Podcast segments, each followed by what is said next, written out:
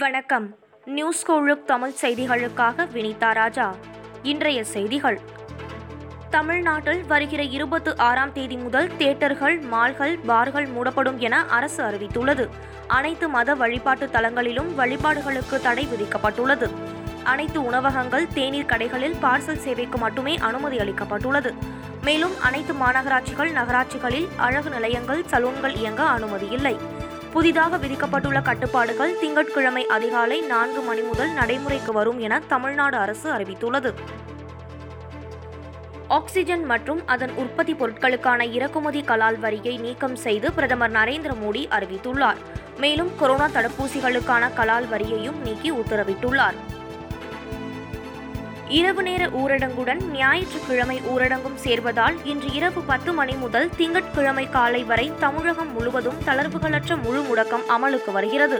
மீறுவோர் மீது வழக்கு பதிவு அபராதம் விதிப்பு வாகனம் பறிமுதல் உள்ளிட்ட நடவடிக்கைகள் எடுக்கப்பட உள்ளது.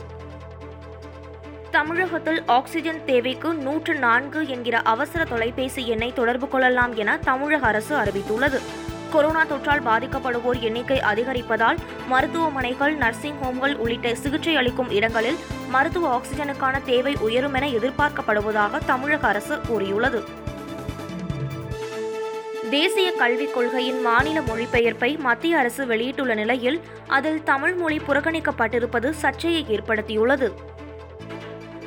வழக்கமான ஃப்ரிட்ஜுகள் மற்றும் ஃப்ரீசர்களில் சேமித்து வைக்கும் வகையிலும் உடனடியாக பயன்படுத்துவதற்கு ஏற்ற திரவ வடிவிலும் தடுப்பு மருந்தை அறிமுகப்படுத்த உள்ளதாக ஃபைசர் நிறுவனம் தெரிவித்துள்ளது.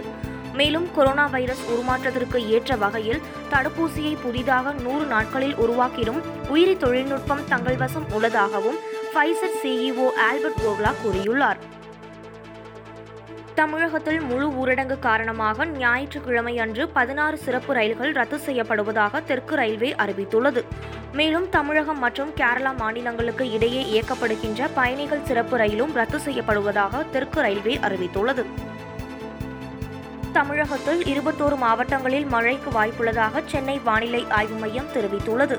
மரத்வாடா முதல் தென் தமிழக கடலோரம் வரை நிலவும் வளிமண்டல மேலடுக்கு சுழற்சி காரணமாக அடுத்த இருபத்தி நான்கு மணி நேரத்தில் மேற்கு தொடர்ச்சி மலையை ஒட்டிய மாவட்டங்கள் சேலம் தருமபுரி கிருஷ்ணகிரி உள்ளிட்ட பதினேழு மாவட்டங்களில் ஓரிரு இடங்களில் மிதமானது வரையிலான மழையும் தஞ்சாவூர் பெரம்பலூர் அரியலூர் மாவட்டங்களின் ஓரிரு இடங்களில் லேசான மழையும் பெய்யக்கூடும் என்றும் கூறப்பட்டுள்ளது. நடப்பு சீசன் ஐபிஎல் கிரிக்கெட் தொடரிலிருந்து ராஜஸ்தான் ராயல்ஸ் வீரர் ஜோஃப்ரா ஆர்ச்சர் விலகியுள்ளார். கடந்த ஜனவரி மாதம் நடந்த இந்தியாவுக்கு எதிரான டெஸ்ட் போட்டியில் ஏற்பட்ட கைவிரல் காயத்திற்கு அறுவை சிகிச்சை செய்து கொண்ட ஆர்ச்சர் தற்போது உடற்தகுதி பயிற்சி மேற்கொண்டு வருவதாக இங்கிலாந்து கிரிக்கெட் வாரியம் தெரிவித்துள்ளது. இத்துடன் இந்த செய்தி தொகுப்பு நிறைவடைந்தது. நன்றி வணக்கம்.